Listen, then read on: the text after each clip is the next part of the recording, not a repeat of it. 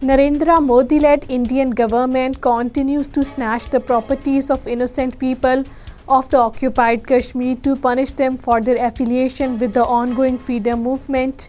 According to Kashmir Media Service, in its fresh move, the Modi regime has attached the properties of 5 Hurriyat activists in the Bandipora and Ganderbal districts. All parties Hurriyat Conference has said that the Indian troops are inflicting the worst atrocities on the unarmed people of the occupied Kashmir.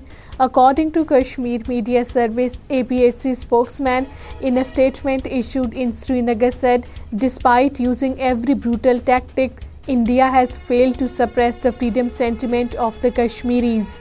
Senior leader of the all parties Hurriyat Conference Azad Jammu and Kashmir chapter Ghulam Mohammad Safi has condemned the Narendra Modi-led Indian government for attaching and confiscating the properties of the people in the occupied Kashmir.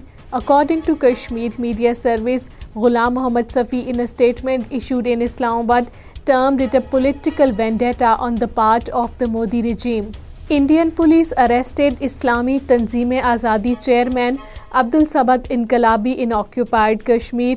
According to Kashmir Media Service, the party spokesman in a statement issued in Srinagar said that the police arrested Samad Inqalabi during a surprise raid at his house in the Bandipora district. President of occupied Kashmir chapter of the Indian National Congress Waqar Rasoolwani has said that the Bharatiya Janata Party's Indian government is punishing the Kashmiri people by depriving them of their democratic rights. According to Kashmir Media Service, Waqar Rasoolwani, addressing a meeting of the party workers in Srinagar, said the Congress will leave no stone unturned to highlight and ensure the redressal of the people's suffering.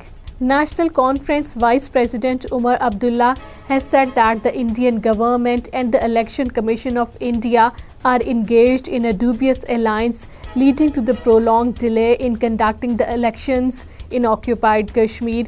According to Kashmir Media Service, Umar Abdullah said this while speaking to the media in the Pulwama. Posters appeared in Srinagar and other areas of the occupied Kashmir ahead of the World Human Rights Day, 10th December, drawing the attention of the world towards the Indian state terrorism in the occupied territory. According to Kashmir Media Service, on this day, the United Nations General Assembly adopted and proclaimed the Universal Declaration of the Human Rights in 1948.